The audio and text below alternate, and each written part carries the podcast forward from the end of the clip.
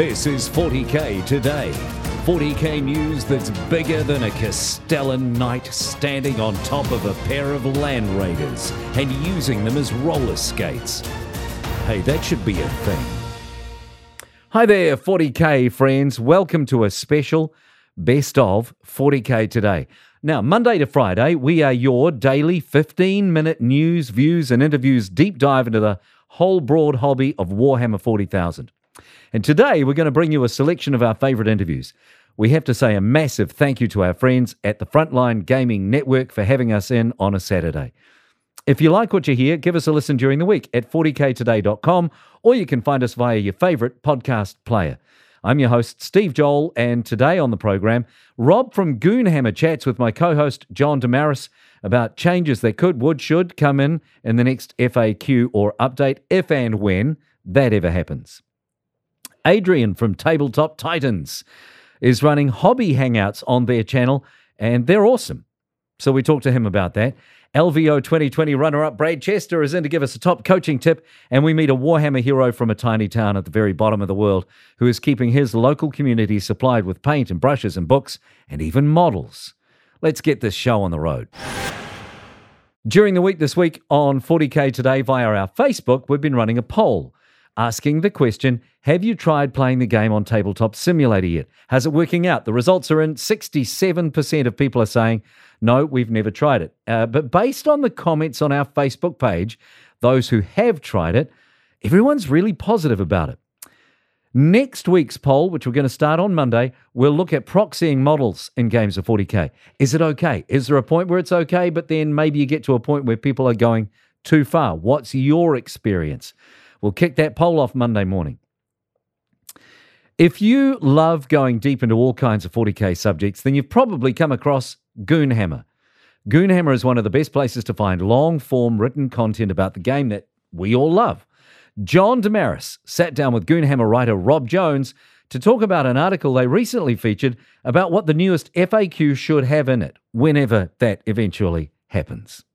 All right, Robert from Goonhammer, let's talk about the mythical fact that was supposed to come out in April. Doesn't look like it's probably going to happen, but you guys did a really interesting article over on Goonhammer about it. When I think you had some guests like Richard Siegler on to do that with you guys. You want to talk about what you guys sort of came to for conclusions and, and some of the highlights of that article?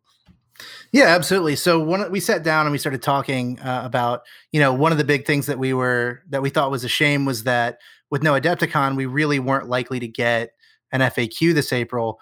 And uh, so we started talking about, okay, well, what would even be in it if we had it? What would we have liked to have seen? Uh, and so, yeah, we got Richard around and we did a roundtable on it. And I think there were, I think the general consensus was that the meta's in a pretty good place right now, post uh, Space Marine Doctrines nerf. Uh, but there were a few things that we felt like should still be in it.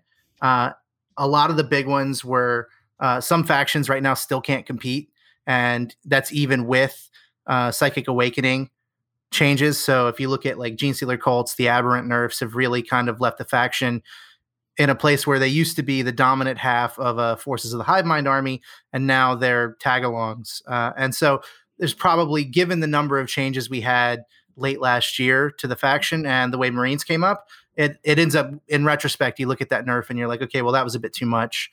Uh, it's also there's some interactions with Master of the Machines and Father of the Future from Faith and Fury that are both pretty egregious and we think are going to cause some problems. Uh, we disagreed with Richard on the Daedalosus and his aura. Uh, I think it's probably going to get worse. Uh, and then overall, just little quality of life improvements. There are a lot of things right now uh, from a timing standpoint in the rules for 40K around what can happen at the end of a phase or yeah. at the start of a phase. And that's language that kind of varies over the last 20 or so codexes and needs to be cleaned up.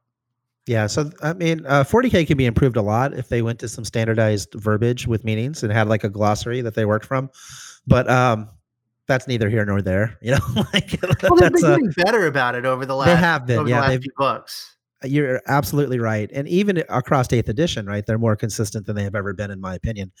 Um, so one thing that I think is is kind of interesting is I'd like to hear your take on where you think the meta is because we don't have any data, we don't have any events, we actually don't know what the competitive landscape looks like. The the data that we have right before COVID hit was a lot of new things were starting to win tournaments, which was interesting. And I wondered if that was going to stay or if the Marine players were going to figure out, okay, they took my ball away from me. Where's my new ball? And then if they were going to move back into dominance. So, like, where do you think the meta was going, and, and where do you think it'll end up once we come out of COVID? Yeah, it's crazy. We really only had like about a week and a half, two weeks of data from uh, tournaments, maybe like six events that were post FAQ on Marines because we still had a couple of events that were using the pre FAQ Marine rules. I think Marines are still going to be top tier, even with the changes. There's still a very compelling Iron Hands list to make. There's still a very compelling Raven Guard uh, or Raven Guard successors list that you can field. They're just not near like it's. They're just not going to be nearly as dominant uh, because. Well, my, my prediction is now we'll see people start digging into because of the doctrine changes we'll start seeing Space Marine soup armies, and they they can they can make some pretty interesting builds that you can't get out of a mono faction. So like that might become the new normal. We'll see. But that's that's my theory is that there'll there'll be some concoction of a space marine soup because they still get their doctrines, right? They just don't get their mm-hmm. super doctrine, which doesn't really matter at this point. Oh, absolutely. Um, and I think we're going to yeah. see a much bigger emphasis on the on the space marine armies that can stay in assault doctrine or that want to be in assault doctrine. So uh Saga the Beast, I thought actually got a really bad rap. Like I think Space Wolves are pretty solid now and are capable of competing at higher levels. I think John Kilcullen's going to be real happy to hear me preaching, uh, to be preaching on his behalf on this one. But yeah, I think White Scars and Blood Angels too suddenly have new life, whereas before, and it wasn't even that they weren't good enough; it's just that there wasn't enough of a compelling reason to take them over other Marine options. Yep. And now suddenly you start looking at those and you're like, okay, well, now that I'm going to go to Assault Doctrine as quickly as possible, things haven't changed for my army. How do I make that work? What does that look like? And now maybe I consider those instead. Yeah, and then and you know who knows what else you'll see? Like you know maybe you'll see, you know, like some mix of iron hands to hold objectives. You know, with the the tougher the tougher intercessors. Um, and then you could mix in an assault element with some wolves or like you said some scars or you know there's there's just a lot of a lot of options where you could sort of mix and match match the uh, different chapters now and and probably create something that is more inherently powerful because of the additional access to stratagems the you know the uh, additional characters that you can put into your army than than what we were seeing before. So that'll be interesting to see how it shakes out. Yeah and as someone who just wrote uh, like 45,000 words on chaos space marines and how to play them it's uh one of the things that struck me was especially if you look at like the battlefield birmingham results there's a lot more diversity coming out of the Chaos Space Marine faction right now and what Chaos can do. I think that's going to continue to expand and get explored uh, when we come back. There are a lot of different ways to play that army now, a lot of new things that you can do with Thousand Suns and a lot of different units that suddenly have value. Where if you start looking at that army, it's not just possessed, it's not just Lord of Skulls. There are a lot of different builds and a lot of different units that work. It's a very exciting time to be a Chaos Space Marine player, and I look forward to it to being completely blown up again when Engine War comes out and suddenly knights are everywhere. So it, it'll be interesting for sure. Well, again, thank you for your time. Yeah, absolutely. Thanks for having me. That's Rob, one of the founders of Goonhammer. Make sure you check out goonhammer.com. Certainly worth it.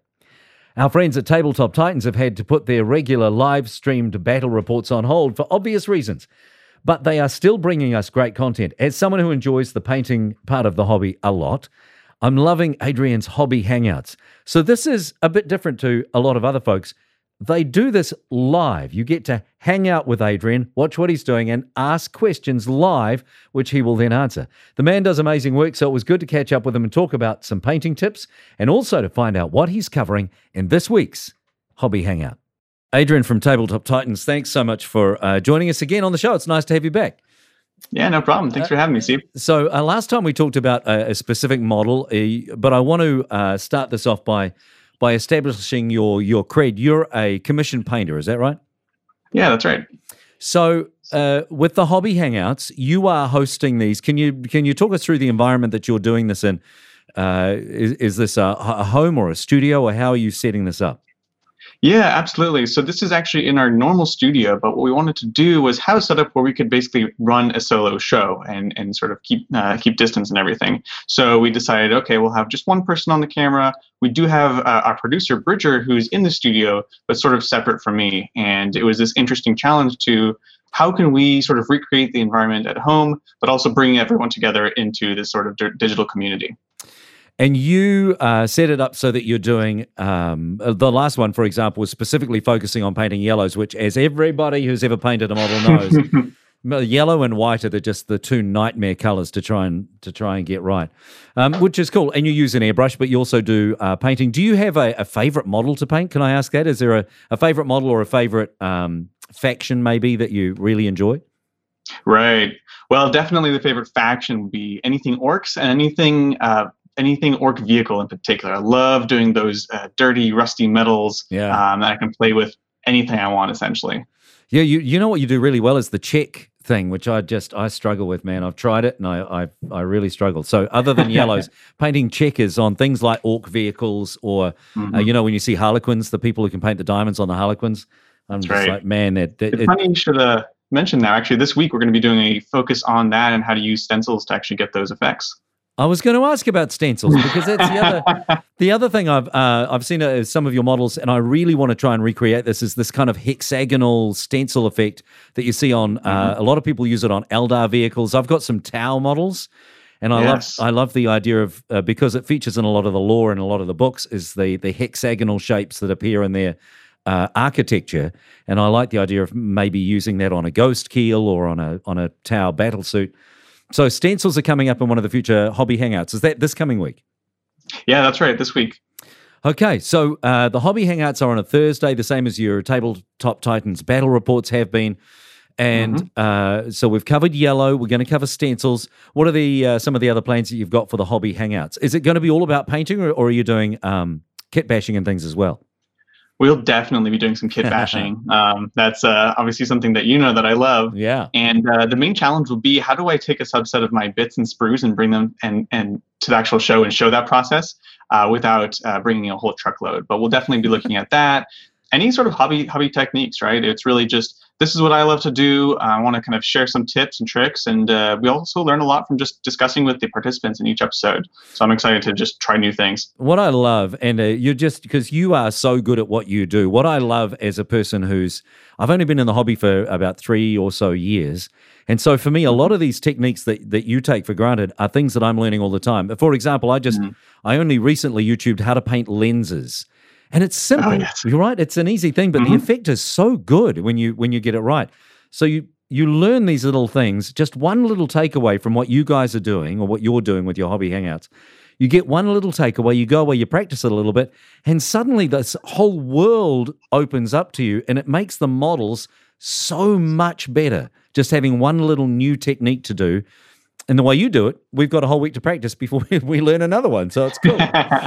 exactly. Yeah. And that was a big push. You know, we we started with the airbrush last week, and that one in particular, I was like, okay, here are all of the mistakes that I've made, and here's how you can not make them. Um, the things that I wish someone had just told me. And yeah. like you said, it's often just simple tricks that make a huge difference. Yeah, the airbrush thing is interesting. A, a buddy of mine over here and I have both decided airbrushing is the next stage for us but it's mm. airbrushing, learning to air, buying an airbrush, learning to airbrush, all of those things. It's really intimidating. So doing what you're doing and, and helping us out with a few tips, it's just it's invaluable. And right now is the time to do it because we all kind of we don't, we, we can't play so, so yeah, exactly. Right. And that was kind of the first impetus where I said, well, let's try something that we don't normally do because yeah. this is the, the, perfect opportunity. You know, yeah, I'm I'm uh, I'm doing a lot more painting. the The first move for me was to try and learn how to play on Tabletop Simulator, which I've given up now. So I'm all just I'm, I'm all focusing on the painting.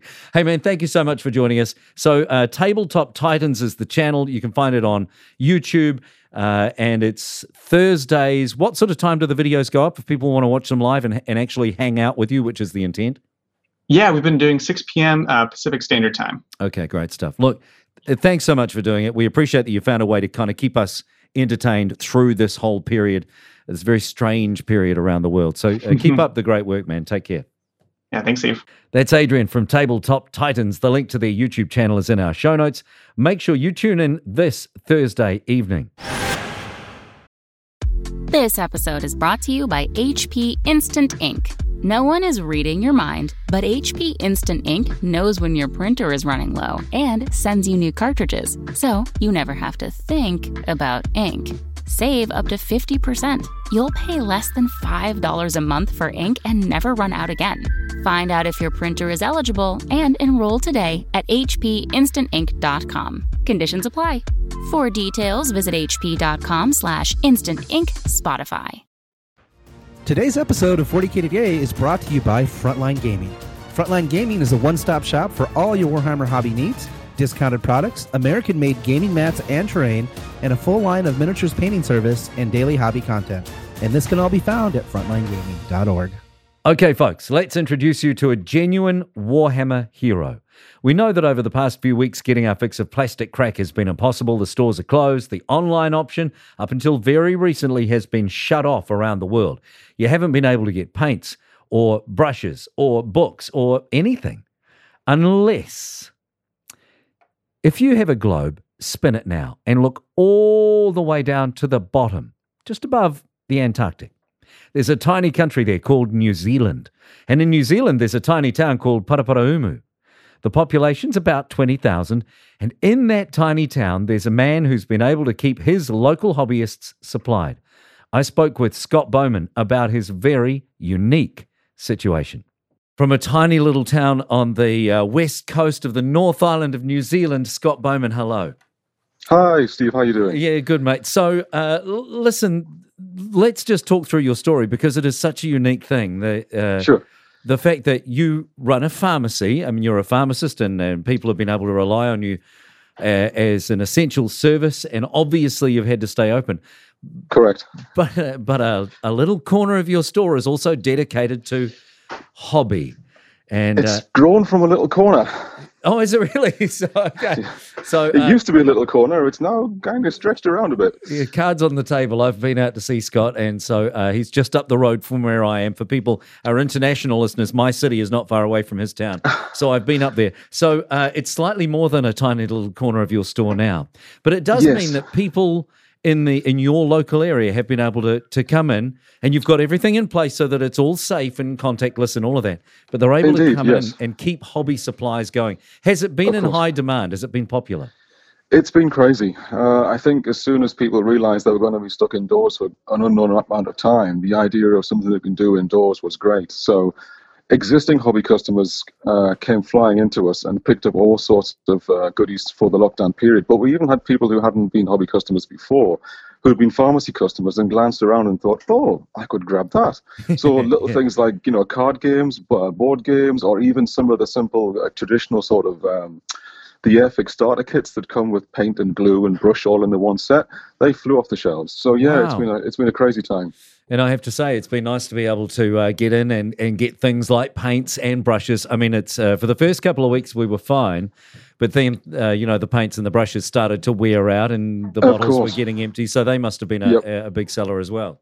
It's yeah, yeah. I mean, the, the peripherals like that, all your paints and brushes and glues and things. I mean, they were in high demand pretty quickly. But I mean, even you know, some of the big top end ticket items have, has gone as well as well. So it's been, it's been all round. It's just been non-stop. Um, and obviously, normally with, um, you know, I'm, st- as you said, I'm still a pharmacist, so normally I'm helping out in the store, and the store's been absolutely nuts with prescription business as well Yeah, yeah. um, with the way the whole thing's gone. Um, I mean, we've had because people are in lockdown, so people that would have normally been, say, going to uh, the city for their scripts because they work there, they're now at home. So we've picked up new customers that way, and then the government switched everything to monthly dispensing as well.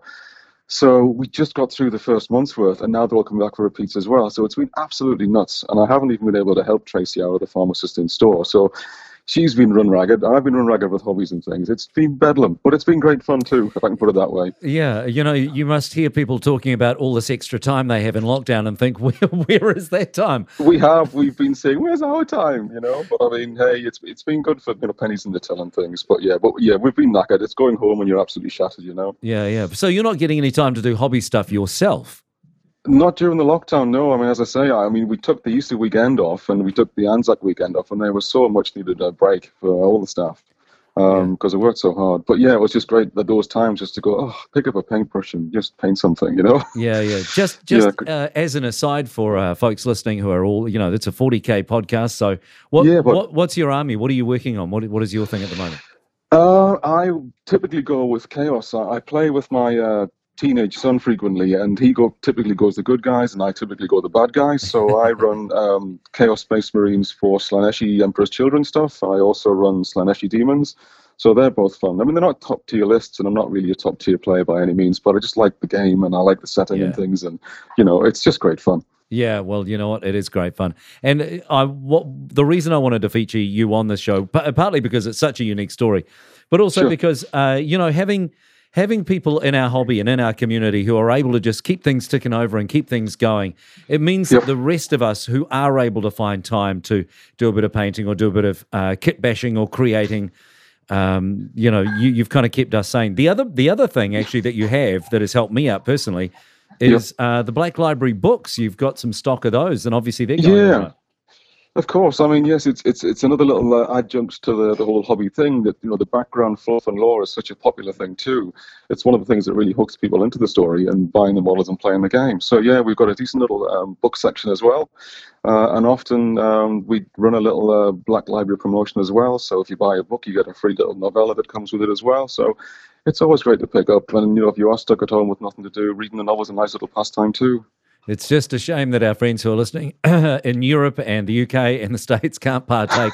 but thank you for being available for your local community. We appreciate it. Oh, my pleasure. My pleasure, Steve.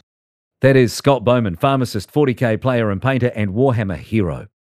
Now, every week on a Friday, we like to take it to the tabletop. We love to collect and build and paint, but this is where the action happens when we're playing the game we love. The idea with this regular segment on 40k today is to help you get better at the game so that when we all get to go back and play, we have some new tricks to try. Yesterday, we featured the coach, top player, LVO runner up, Brad Chester, who stopped in to speak with John Damaris and to give us a tip. All right, Brad, let's talk about list iteration. I think a, a thing that our listeners probably would like to know is how do you massage your lists to make them into competitive lists and and what's the process you go through to refine a list so I like to start with a concept. Like my current concept we had talked about with I was talking with you and Nick about was a Blood Angel Space Wolf uh, amalgamation of just a, detachments with it. And the concept is put a lot of hard to kill units in, in impulsors and stuff like that with uh, I wanted to use some of the new Space Wolf dreadnoughts with four up invulns and just take the board and hold it. So I, I basically get about a a thousand ish or more points and I work around that. So my first first went, and then you have to ask yourself, are these good against do i have a problem against horde? Do i have enough attacks enough shots? Is this good against hard do i have things that take out hard targets? Can i take the objectives? Is this going to be late game worthy?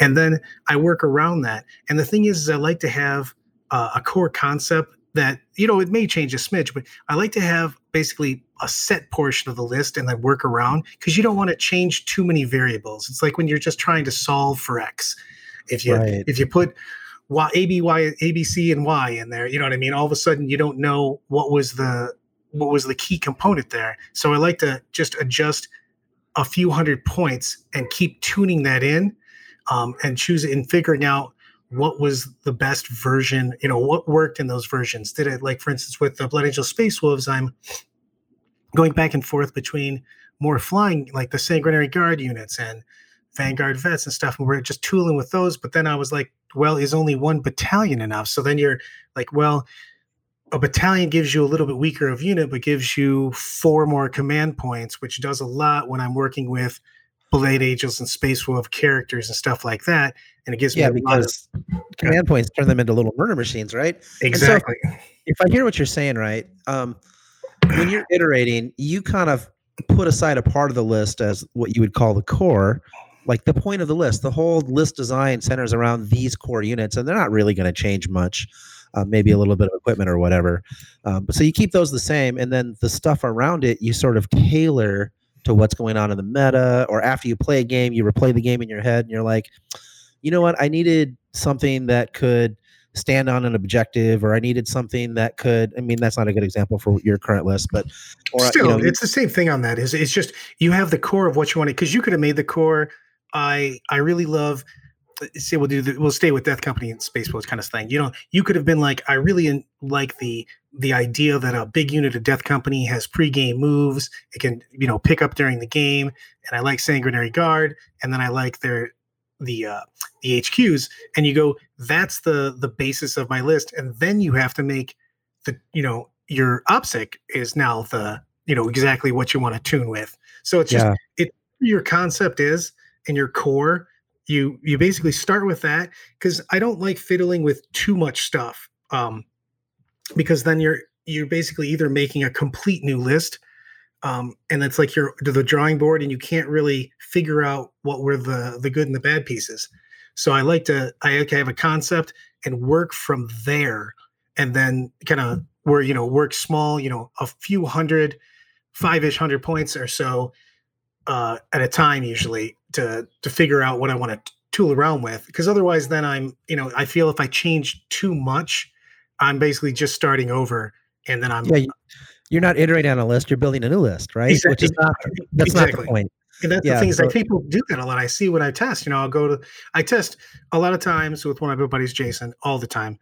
Um, but like when we'll go to the local game store to, you know, and get games with other people, I just see a lot of times people do that. They'll make that mistake. I feel uh, they'll think that the list will play a test game and then, you know, they, they lose the game and then they feel that they have to just tear the list down completely. You're like, well, you should be tearing it down slightly. You know what I mean? Figuring out what were the best things in, in that army and what were the things that you didn't like. So take away the chaff and you know fine tune because you're never going to get a fine tune if you're consistently just you know Starting over, right? Exactly. And you see people do that all the time where they're like, ah, I didn't think this worked very well. I'm going to do this, and you're like, no, you need to find. It's fine tuning that makes your list tournament, you know, five and one, six and zero ready, as opposed to consistently, you know, Right.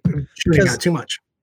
the thing about theory crafting is a lot of times there's the devil's in the details. When you play the list, something will become apparent. So you play it and you're like, ooh, this game went okay, but this particular thing didn't perform as well as I thought it was going to in the role I intended for it. Let me try something else in that role. You know, so so it might be like a fast moving unit that you can drop onto an objective or um, a resilient unit that you can put onto objective because you you know you need something if you're going first that will survive a turn right? To keep that objective stuff like that. Um, and so you know that's how you're iterating. You're just like figuring out what were the problems with the list. Okay do i have better options to try in that role? Or this was totally unnecessary. Like you know i, I just I, I don't need this at all what else can i put in here to give me a little more power or more raw power or efficiency in the list right Hundred percent. yeah Man, you, you, I, I was going to say the exact same thing, but you took the words away from me. So that's that's exactly what I, I was talking about. Just you want to you want to just figure out the role players. You know what I mean? And and and the best things, and you have to stay with the core of a list and go from there. Otherwise, you're you're never going to fine tune the list to make it the best list it could be.